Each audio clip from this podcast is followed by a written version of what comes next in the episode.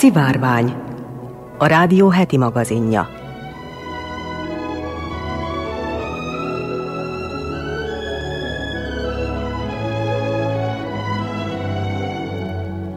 Köszöntöm a Szivárvány hallgatóit, Molnár Eleonóra vagyok, színes magazin műsorunk szerkesztője.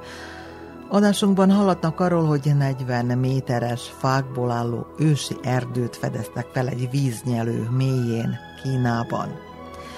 Elmondjuk azt is, hogy az utolsó norvég viking király ezer éves ezüstérmét fedezték fel Tolna megyében. Újabb titkokról lebbentették fel a fájtylata szakkarai régészeti misszió dolgozói, erről is beszámolunk. Megismerhetik a művészt, aki eladta a semmit, sőt, ezt megtette többször is. A híres magyar nők sorozatunkban ma Orsós Zsuzsanna biológus rákkutató lesz a kiemelt. Szófejtünkben megtudhatják, hogy miért pont oroszlán részt vállalunk valamiben, honnan ered a kifejezés. A vajdaság épített örökségünk sorozatunkban meg az aracsi, franyovai régi imaházba kalauzoljuk Önöket. Az ügyeletes csapat nevében jó vételt, és kellemes időtöltést kívánok!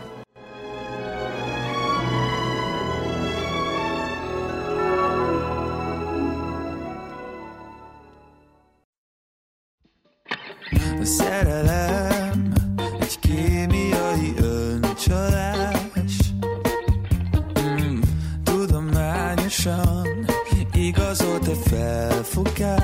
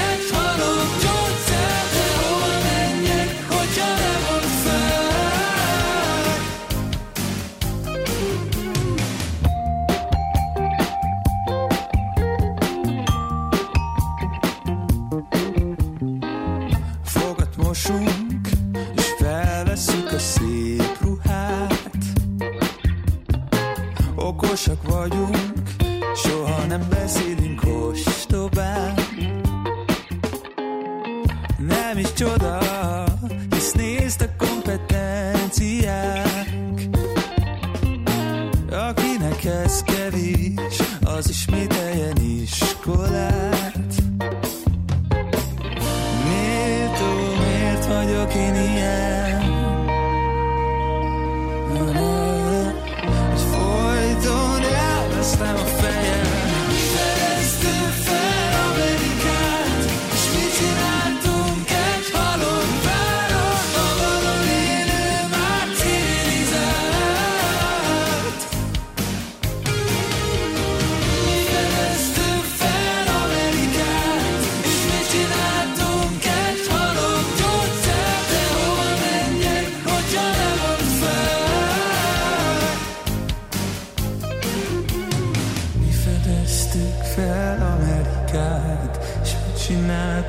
egy halom várost A vadon élő már civilizált Mi fedeztük fel Amerikát És mit csináltunk egy halom. Gyógyszert De hova menjek, hogyha nem ott fáj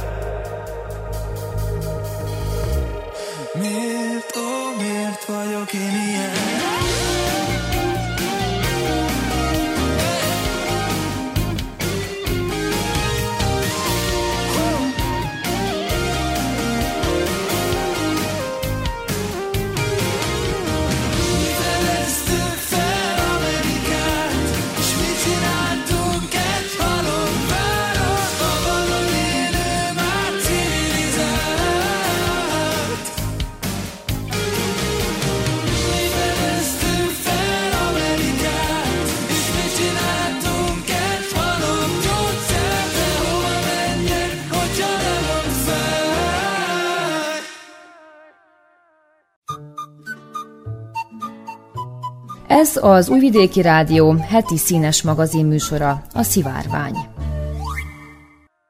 Kínai barlang kutatók csoportja egy közel 200 méter mély víznyelőt fedezett fel májusban az ország déli részén, Kuangsi Chuang tartományban. Az expedíció tagjai 100 métert ereszkedtek le a víznyelő oldalán, majd több órán át gyalog mentek egyre mélyebbre, míg nem elérték az óriási üreg alját. A víznyelő fenekén egy 40 méter magas fákból és váligérő ajnövényzetből álló ősi erdőre bukkantak. Az expedíció vezetője Chen Li Xi szerint nem lenne meglepő, ha kiderülne, hogy eddig felfedezetlen, a tudomány által még nem leírt növény és állatfajok élnének a víznyelőben. A tudósok szerint a felfedezett erdő egy olyan ősi erdő, amit valószínűleg sohasem zavart meg az emberi tevékenység, ennél fogva érintetlen ökoszisztémának tekinthető. Chang Yuan-hai, a Kínai Földtani Intézet Karstgeológiai Intézetének kutatója azt mondta, hogy a Pinge falu közelében talált víznyelő 192 méter mély, a belseje 306 méter hosszú, az aljánál 150 méter széles, a térfogata pedig meghaladja az 5 millió köbmétert. Ezen paraméterek alapján ez a víznyelő a nagyobbak közé sorolható.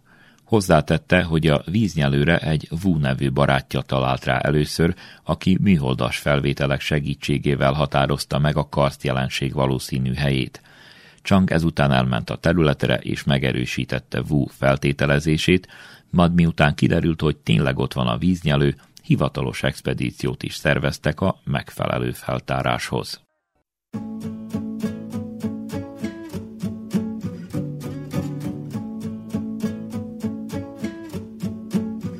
Szerintem te nem kezd hirtelen, és azt hiszem, hogy gyűlnek a ruhák a székeden, ó, ég velem, ó, ég velem, ó, ég velem.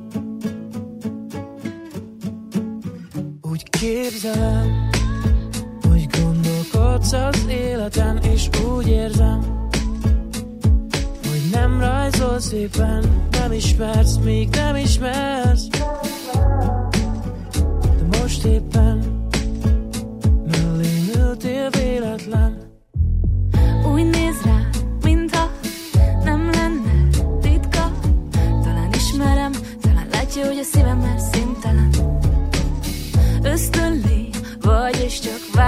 Hoz ki. Belőled más szó nélkül Ez is elég, mi vonz felé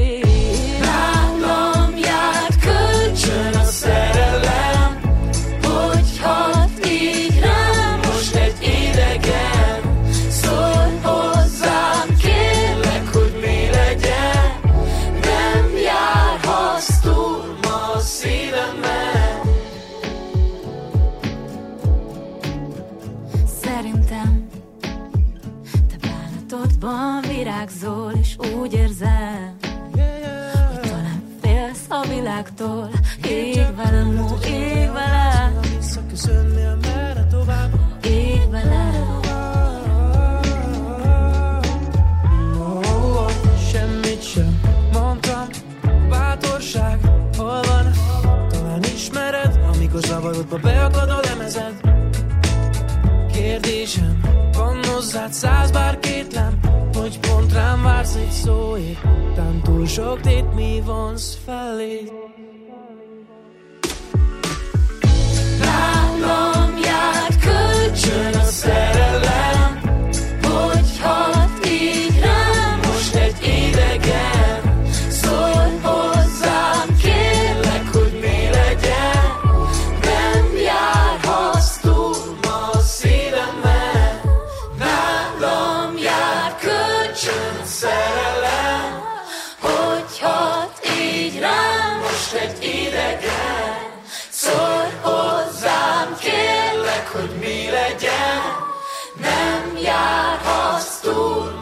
szívemen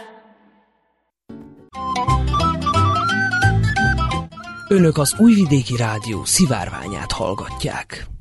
Közel ezer éves ezüstérmet talált egy fémkereső Várdomb közelében, írja a Life Science. A híres norvég viking király keménykező Harald udvarából származó éremre még az év elején bukkant Csikó Zoltán, aki azután a Szexárdi Vosinski Mór megyei múzeumnak adta át a történelmi emléket.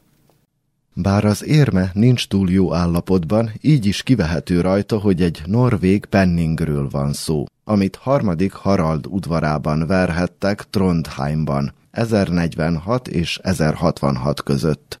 A keménykezőként és utolsó viking királyként is emlegetett uralkodó neve Harald Rex No, azaz Harald norvég király mellett feltűnik egy szent háromságot szimbolizáló hármas hurok, azaz egy trikvetra az érme egyik oldalán, a másikon pedig egy kettős kereszt, valamint a Trondheimi pénzverde, Nidarnes neve.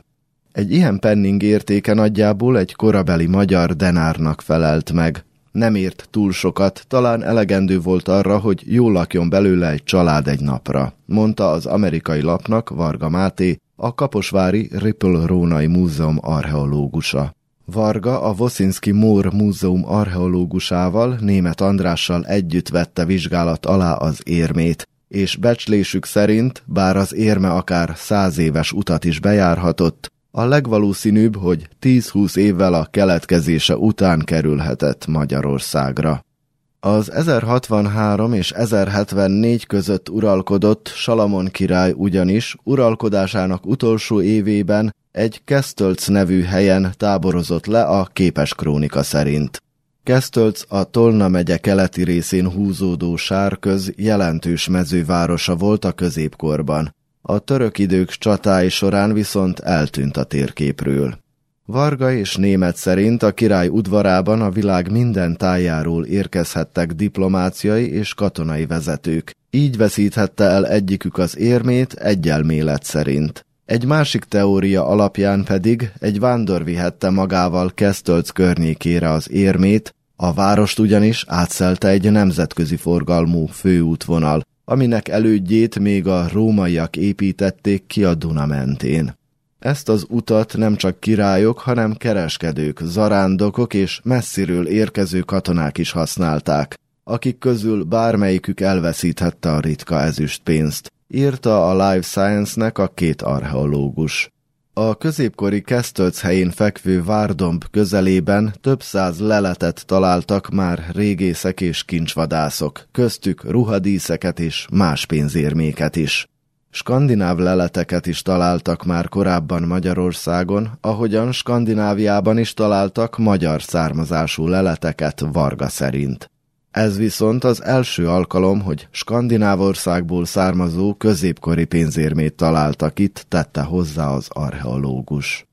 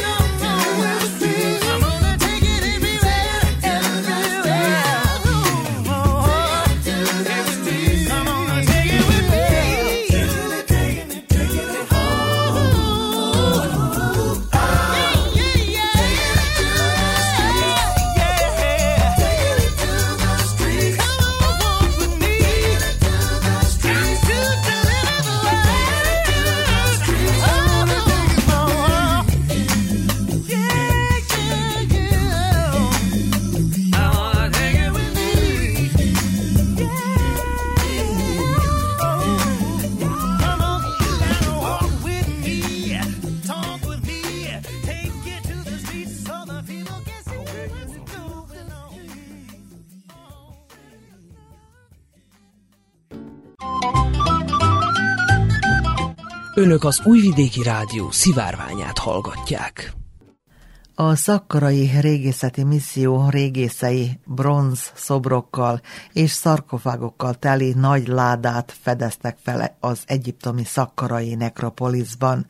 Ahogy arra rámutattak, az ásatások már 2018 óta folynak itt, ahol korábban összesen már száz fakoporsót találtak, de még számos titkot rejtegethet a terület.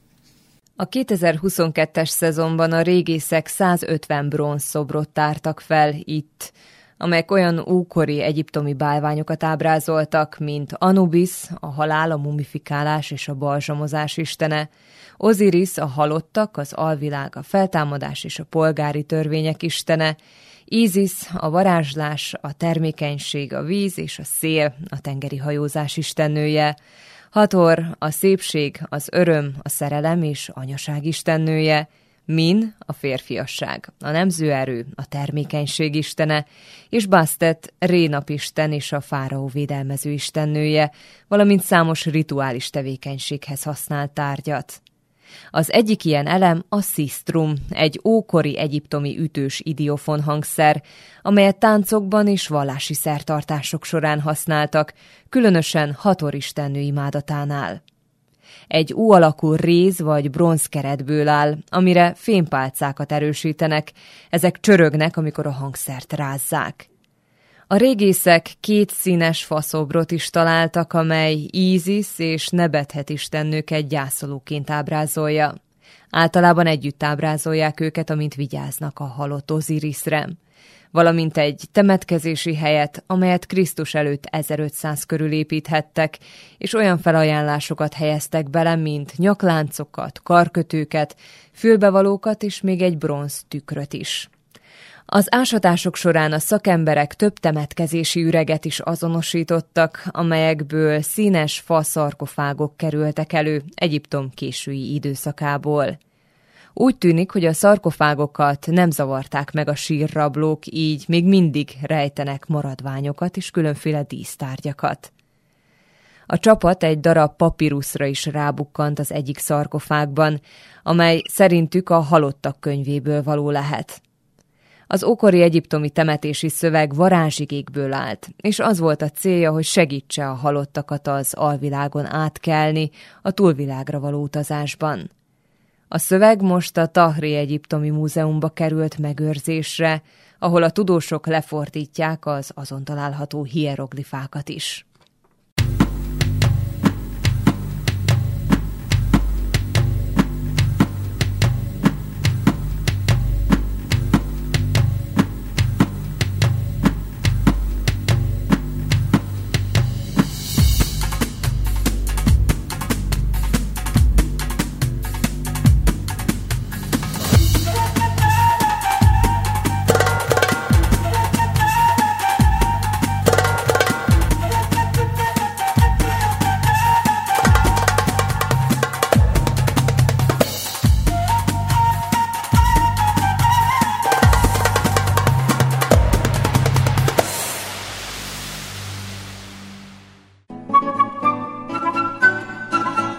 Ez a Szivárvány, heti színes magazinműsorunk. Mindig elismerésre méltó teljesítmény ebben a világban, ha valaki eladja a semmit. Most megismerhetnek egy művészt, aki sikeresen eladta a semmit, és megtette ezt többször is. Ennek a minősített esete történt meg az idén márciusban, amikor a nagybüdös semmi tulajdonlásáról szóló igazolást a Sotheby's a párizsi árverésen sikerült eladni 1,6 millió euróért. Nagy dolog, lehetne mondani, hiszen ilyen tranzakciók rendszeresen történnek, amióta a világ megismerte az NFT fogalmát, és azt is, hogy létezik egy piac, ahol horribilis összegért lehet adni-venni ilyen megfoghatatlan termékeket. Csak éppen amit a Sotheby's akcióján megvásároltak, az nem egy ocsmány JPEG volt, egy cigiző majomfejről, hanem Ives Klein, francia művész 1959-es művészeti performanszának tárgyi maradványa. Klein a halála után 60 évvel eladott egy olyan birtokvételi fecnit, ami gyakorlatilag nem vett birtokba semmit. Ez persze így nem igaz, nem a semmit lehetett birtokba venni, hanem úgynevezett immateriális zónákat, amiket Klein önhatalmulag jelölt ki. A művészt mindig is érdekelte az üresség, a semmi, volt olyan kiállítása, ami egy üres tér volt, amit fegyveres űrök őriztek. Volt olyan, amikor a fehére mázott kiállító térben csak és kizárólag egy darab kredenc volt. Klein Nízában született, mindkét szülője festő volt, édesapja posztimpressionista, édesanyja abstrakt expressionista. Idegen nyelveket és tengerészetet tanult, közben négy danos cselgáncsazó is lett. A művészet is megtalálta, először festeni kezdett úgynevezett monokróm egyszínű képeket, de a szín gyakran más volt, narancssárga, rózsaszín, vörös vagy zöld. Zenét is szerzett, a monoton szimfóniája egy 20 percig kitartott hangból és 20 percnyi csendből állt. Az 50-es években leragadt egy színnél, egy sötét kéknél, amit International Klein Blue néven védjegyezett. 1957-ben egy happeningen ezer és egy ilyen színű lufit engedett a magasba. Ebből a színből készült az Antropometria című sorozata, ami azt jelentette, hogy a festészetéhez nem ecsetet használt, hanem mesztelen testeket. Ezeket a festészeti foglalkozásokat eseményekként prezentálta. Az antropometria sorozat mellett Klein arról a fotóról is ismert, amit két barátjával, Henry Sunkkal és a baján született Kender Jánossal készített. Az Ugrás a semmibe című képen úgy tűnik, mintha a művész éppen egy óriási hasast ugrana a párizsi külváros aszfaltjára. Az ugrás tényleg megtörtént, de egy kifeszített lepedőre, nem pedig az utcára Klein, Schunk és Kender összemontírozott két ugyanott készült fotót. 1959-ben Klein kitalálta az immateriális zónák árusítását, ezek a zónák pedig bárhol lehettek, ahol ő azt mondta, hogy vannak. A birtoklásukért cserébe pedig pénzt kért. A művész szigorú rituálékra vonatkozó szabályokat is hozott. Egy potenciális vevőnek két lehetősége volt. Természetesen a vevőnek mindkét esetben át kellett adnia a megbeszélt mennyiségű aranyat. Az első esetben Klein megtartotta a fizetséget, de nem alakult ki a vevőnél a hiteles, immateriális érték, ami a zóna birtoklását illeti. A második esetben a vevőnek a tranzakció után fel kellett gyújtania az aranyért kapott számlát, ezzel pedig megvalósult az immaterializáció, azaz pénzt adott a semmiért. Ha a vevő ezt a megoldást választotta, akkor Klein rituálisan egy olyan helyre dobálta a kopott pénzből öntött aranyat, hogy az örökre elvesszen, sokszor az óceánba, de leginkább a szajnába. Ehhez a rituáléhoz résztvevők is kellettek, Klein előírta, hogy ott kell lennie egy műkereskedőnek, egy kritikusnak vagy egy művészeti múzeum igazgatójának, valamint legalább két szemtanúnak is. Névtelenül is lehetett immateriális zónákhoz jutni, ilyenkor Klein nem ragaszkodott a rituáléhoz. A zóna tulajdonosa aztán szabadon adhatta vehette a nem létező tulajdonát. Jacques Kugel, antik kereskedő viszont megtartotta a blokkot, és ez a papírfecni, amit Klein úgy tervezett meg, hogy az szinte komolynak is tűnhetett, került kalapács alá most a Sotheby's akcióján. Google papírja több európai galériában is ki volt állítva, de akkor került akcióra, amikor Loic Malle galéria tulajdonos úgy döntött, megválik száz műtárgyától. Ez volt egyébként az akciósház első olyan árverése, ahol kriptovalutát is elfogadtak. A vevő nevét nem jelentették be, csak annyit mondtak róla, hogy egy európai gyűjtő a szerencsés új tulajdonos. 1957-ben Klein találkozott Rotraut Üklerrel, akivel a 60-as évek elején össze is házasodott. 1962. májusában Ives Klein ott volt a Cannes Filmfesztiválon, ahol bemutatták a Mondo Cane című filmet, ami válogatott, botrányos vagy botrányosnak szánt, néha megrendezett felvételeket mutatott be a világ több pontjáról. Klein is szerepelt benne, újra játszotta egyik antropometria eseményét. A művész a nézőtéren infartus kapott, egy hónappal és két infartussal később, 34 éves korában hunyt el. On the verge of crying. I don't feel like trying. But instead I'll sing, yeah. But instead I'll sing.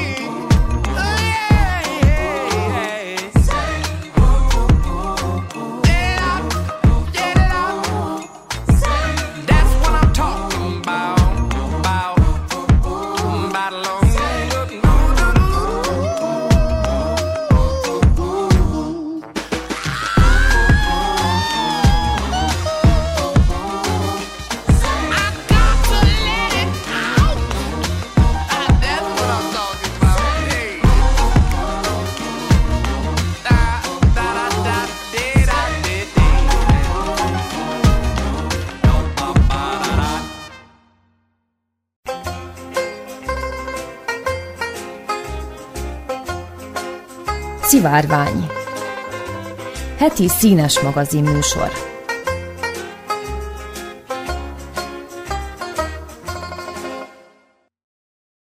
Egyszer volt, hol nem volt, volt egy szegény cigányember, és egy szegény cigányasszony. Volt hét gyerekük, a legkisebbet úgy hívták, hogy Zsuzsi. Se az anyukája, sem az apukája nem tudott írni és olvasni, de a kis Zsuzsiból mégis tudós lett. És ez nem mese. Ismerjék meg Orsó Zsuzsanna, biológust, rákutatót.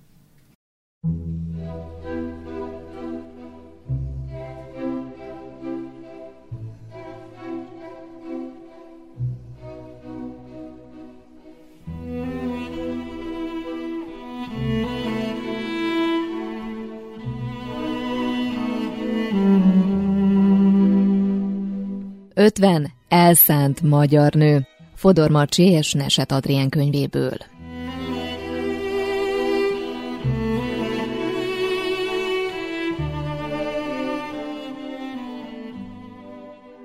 Orsó Zsuzsanna született 1974-ben.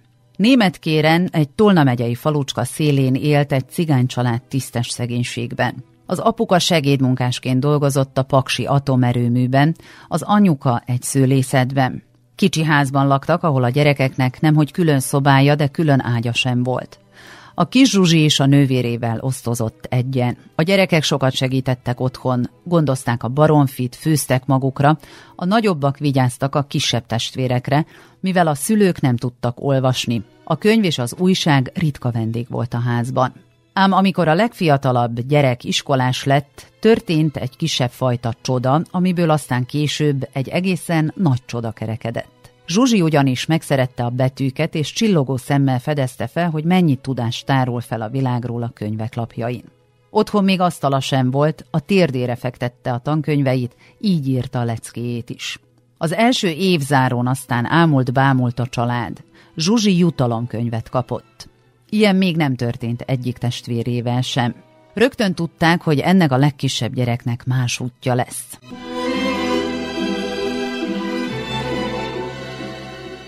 Zsuzsi a szüleitől anyagi támogatást nem kapott, jó szót és biztatást viszont annál többet. Míg középiskolába is elengedték Pécsre, pedig a város több mint 100 kilométerre volt az otthonától.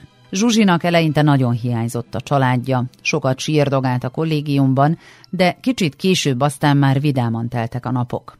Barátnőjével elvégezték a vegyipari szakközépiskolát, majd együtt álltak munkába az érettségi után az orvosi egyetem laboratóriumába. Nagy volt Zsuzsi boldogsága. Lett munkája, pénzt keresett, már ő segíthette nyugdíjas szüleit és testvérei gyerekeit. Azonban munkahelyén bogarat ültettek a fülébe. Nincs kedved kipróbálni, milyen egyetemistának lenni?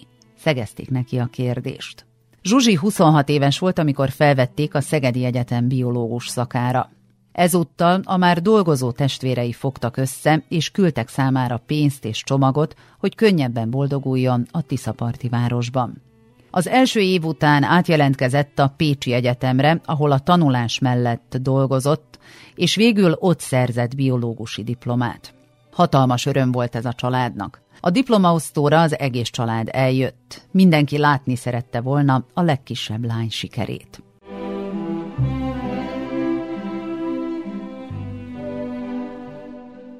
A diploma után a főnöke azt ajánlotta a szorgalmas Zsuzsinak, hogy kezdjen el egy érdekes témán dolgozni, és szerezzen doktori címet. Zsuzsi a saját népe körében kezdett kutatni, ugyanis a cigányoknál feltűnően magas a rákos megbetegedések száma. Szerette volna tudni, milyennek az oka. A kutatásból az derült ki, hogy a válasz nem a genetikában, sokkal inkább az életkörülményekben keresendő. A szegénység, az aluliskolázottság, a dohányzás, az alkohol és a drogok miatt számíthat egy megszülető cigány kisbaba 15 évvel rövidebb életre, mint nem cigány társa. A cigányok, mint tudjuk, Észak-Indiából származnak, és körülbelül ezer évvel ezelőtt hosszú vándorlás után érték el Európát.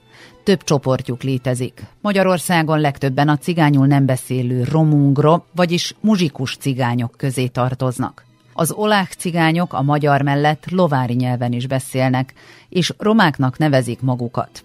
A legkisebb csoportot a beás cigányok alkotják, Zsuzsi családja is közéjük tartozik. Főleg a Dunántúlon élnek, de nyelvüket a kihalás fenyegeti, mert a fiatalok közül egyre kevesebben használják.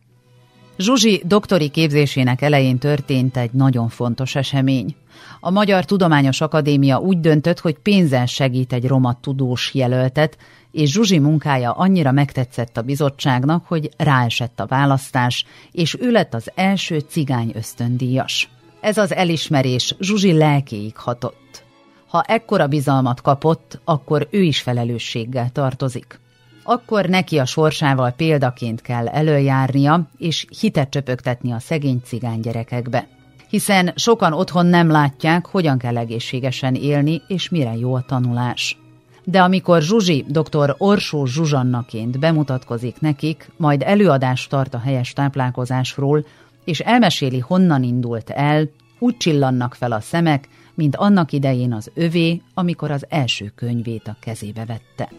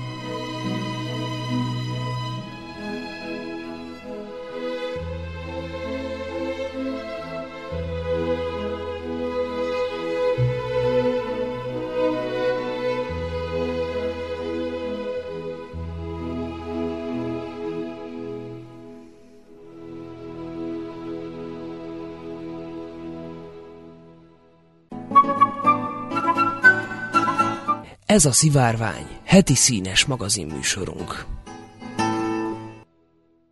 Szófejtő sorozatunkban annak járunk utána, hogy mi fán terem egy-egy magyar szó vagy szólás. A mai részben az oroszlánok földjére kalauzoljuk önöket. Miért pont oroszlán részt vállalunk valamiben? Van köze a szólásnak az állatokhoz? Az oroszlánt az ember a királyi hatalom és dicsőség szimbólumává tette, de ha az oroszlán az állatok királyának, akkor a hímoroszlán a lusta, a nagyétkű az összeférhetetlen állatok királyának nevezhető. A valóságban ugyanis a felnőtt hímoroszlán idejének nagy részét területének ellenőrzésével, másrészt pihenéssel tölti, és a nőstények azok, amelyek ténylegesen vadásznak, hogy ellássák a falkát élelemmel. Amikor egy nagy zsákmányt elejtenek, még akkor is, ha ez a nőstény oroszlánok közreműködésével történt, a hímek azok, amelyek először ehetnek, ha nem fér mindenki oda a zsákmányhoz. Később jönnek a felnőtt nőstények, és végül a fiatalok közelíthetnek. Ebből az állati szokásra vezethető vissza a választékos stílus értékű oroszlán rész kifejezés, melyet egyrészt akkor használunk, amikor valaminek a javára, legnagyobb részére, zömére, lényegére, velejére, savaborsára, krémjére gondolunk, másrészt pedig akkor, amikor a siker kivívásában vagy a győzelem elérésében legjelentősebb szerepet játszó tényezőre utalunk. Sokszor némiképpen negatív szövegösszefüggésben is használják a szót, miszerint valaki megkapja, illetve megszerzi magának a legnagyobb részt valamiben. Íme néhány példamondat. A készítmény gyógyhatásában oroszlán része van a beteg bizalmának. A munka oroszlán részét Csilla végzi. A pénzügyi forrás oroszlán részét a biztosítási díjakból befolyó összeg képezi. Attól még, hogy a nőstény oroszlánnak van oroszlán része a zsákmányszerzés sikerében, a hímet illeti meg a lakmározás elsőbsége. Az oroszlán rész kifejezés egyébként a német der Löwenanteil tükörfordítása, és számos európai nyelv használja az említetthez hasonló jelentésben. A Pallas nagy lexikona szerint a szólás eredete Ezópusz egyik fabulájához köthető, melyben arról olvashatunk, hogy az oroszlán, a szamár és a róka közös vadászatuk során számos állatot elejtenek, és a végén osztozkodni kezdenek a felhalmozott zsákmányon. Az oroszlán engedi, hogy a szamár ossza el a zsákmányt, a szamár pedig három egyenlő részt alakít ki belőle, mire az oroszlán feldühödik és mérgében szétszaggatja a szamarat. Ezután az oroszlán a rókára bízza, hogy ossza el a prédát, a ravazdi pedig a legjobb darabokat mind az oroszlánnak adja, magának csak keveset és azt is a hitványabb részekből. Amikor az oroszlán megkérdezi, kitanította meg ilyen mesterien zsákmányt osztani, a róka fejével az elpusztult szamárra bök, és azt feleli, annak a halála volt az ő tanítómestere. Ennek a mesének a nyomán adta az időszámításunk szerint első században élt jogtudós, Cassius Longinus az olyan szerződéseknek, amelyekben az egyik félnek jut minden előny, a másiknak pedig minden hátrány, a Societas Leonina, azaz az Oroszlán Szövetség nevet, írja Forgács Tamás Állati szólások és közmondások című könyvében.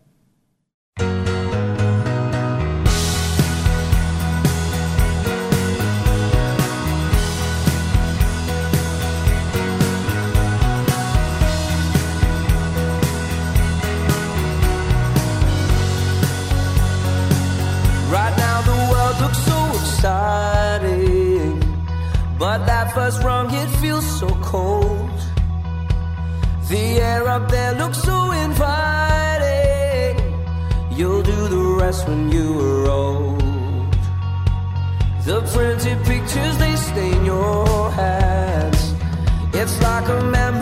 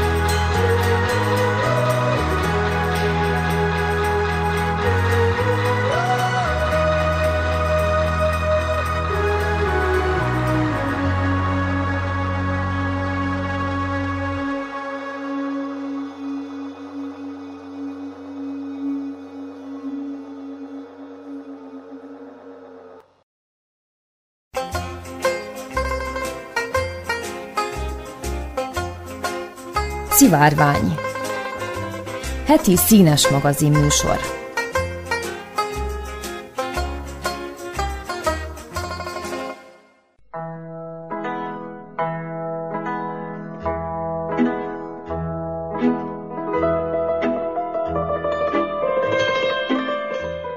Vajdaság kuriózumai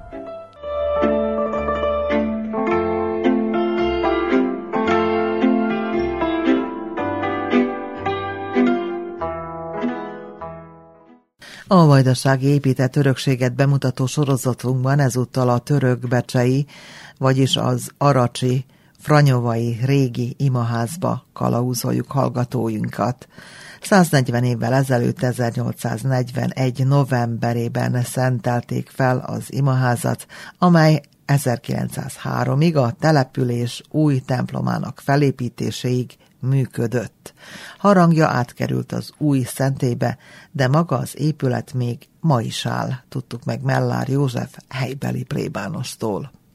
A 19. században először annak köszönhette a törökbecse, mint település a fejlődését, hogy 1782-ben a Sisányi család megvette a törökbecséhez tartozó szántóföldeket a kincstártól, a Habsburg császárságtól, és ez adott egy fejlődést, és 1820-tól 1840-ig nagy ütembe ide telepettek a Zaracsi település részre is magyarok ebbe az időszakban jelentősen. 1782-től kezdve a török becsei település részbe szisztematikusan telepített a földesúr magyarokat erre a területre, és ott rohamosan növekedett a számuk. 1770 körül csak 50-60-70 személy volt itt, mindössze az aracsi részbe. Frányovának hívták ezt a település részt, valójában a török hódoltság alatt is már, amikor hát látták, hogy nem alkalmas a mostani puszta templom környékén az élet, a megélhetés nem valami fényes, akkor erre már ott azt a település részt, ilyen pusztai, tanyai világot rányovának, vrántól, tehát a varjútól származó vagyok lehettek ott a település környékén, a néhai Aracsi pusztatemplom, Bencés, aztán Ferences Kolostor környékén telepettek le, és valószínűleg nagyon sok volt a varjú, és ezért nevezték el ezt így. Főleg pásztorok voltak, a törökhódoltság idején is, de amikor 1690-ben Csarnai pátriárka vezetésével bejöttek ide a bánságba is, meg ugye szerémségbe is, meg bácskába is a szerbek, akkor ide is letelepedett egy részük, és akkor már megnövekedett a számuk 1690 után, és azt elhagyták azt a települést, vagy a szállás világot, és bejöttek ide. Kiváltságukat is kaptak, mert a Habsburg császárság a szerbeket, az itteni szerbeket is felszólította, hogy legyenek granicsárok, vagyis határőrséget adjanak. Először önállóan is működött a török-becsei szerb katonai őrség, de aztán csatlakoztak a kikindai kiváltságos területhez, distrikthez, és akkor abban az időben elég sok kiváltságot kaptak. Azután, amikor ugye 1716 után kiűzték a törököket erről a részről is, bánságról, utána, és visszafoglalták 1716 után Temesvárt, és felszabadult ez a vidék, akkor még több szer telepedett le, és utána, ahogyan kezdett fejlődni a törökbecsei rész, utána itt próbálkoztak megtelepülni a magyarok is, viszonylag csekés számban, de mondom 1820-tól 1840-ig intenzíven telepettek be a frányovai, vagy most már aracsi részbe is a magyarok. Már 1830-ban volt nekik itt, ezen a település részen saját iskolájuk. 1850-es években új iskolát építettek föl, és azon kívül 1870-es évek folyamán külön leányoknak építettek egy iskolát, és nyitottak magyar nyelvű iskolát. Mind a kettőre vonatkozik ez, hogy magyar nyelvű iskolájuk volt. És ezek Adacsony. megvannak ezek az épületek még? Amikor az államosítás megtörtént 1945 után, ugye a kommunista, szocialista vezetés alatt, titói kommunizmus ideje alatt, ezt a két iskolá épületet is államosították. 2008-ig lehetett ezt visszaigényelni. Az én elődöm, mint plébános, dr. Sóti János igényelte is, hogy a visszaszármaztatási törvény alapján igényeljük ezt a két épületnek a visszaadását csend van eddig jelenleg. Tehát 1881-ben Temesvári püspökség itten egy új lelkészséget alapított, mert egy lépés előre, két lépés hátra, néha két lépés volt előre, egy lépés hátra, de egy pár éven belül már 1880 körül már volt 1800 lakos is. Hát ez már igen szükségessé tette, igényelte azt, hogy egy, egy különálló plébánia legyen, több volt a magyar törökbecsén, több volt tehát katolikus is, és ezért a helybelek is arra törekedtek, hogy önálló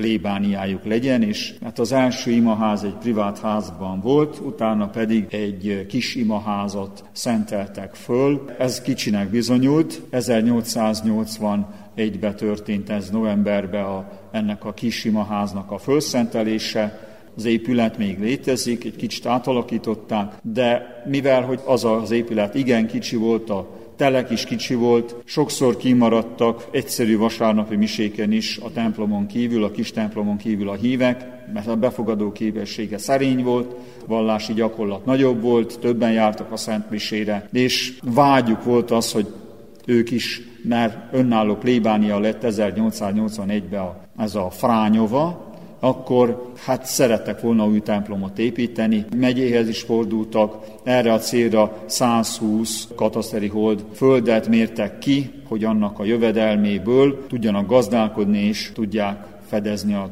templomépítés költségeit. Mutatott egy fényképet az imaházról, de azért az mégiscsak egy templomra hasonlított az imaház. Ezt az épületet úgy alakították, hogy legyen egy tornya. Fő homlokzata legyen, tehát hogyha a főhomlokzatról is látszódjon, tehát hogy ez templom kinézete legyen ennek, és a templom toronyban, mivel a kép alapján igencsak kicsi mérete volt ennek a templom toronynak, a templom előtt volt a harangláb egy ideig.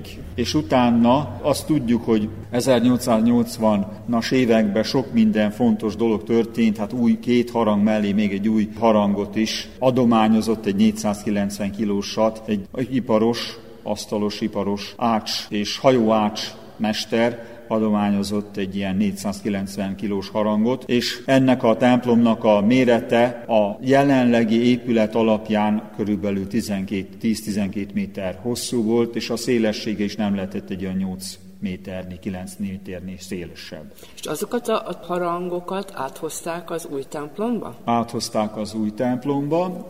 A régi templom előtt volt egy utcára fölállított kereszt, mint hogy itt most is áll. Úgy néz ki, hogy ugyanaz a stílusa ennek a keresztnek, ami most áll a templom előtt, mint aminek volt. Valószínűleg csak egyszerűen elbontották a tégla alapot, amiben ugye az öntött vas, vagy kovácsolt vas kereszt, meg a korpusz volt beleállítva, beleépítve, és itt fölállították a mostani templom előtt.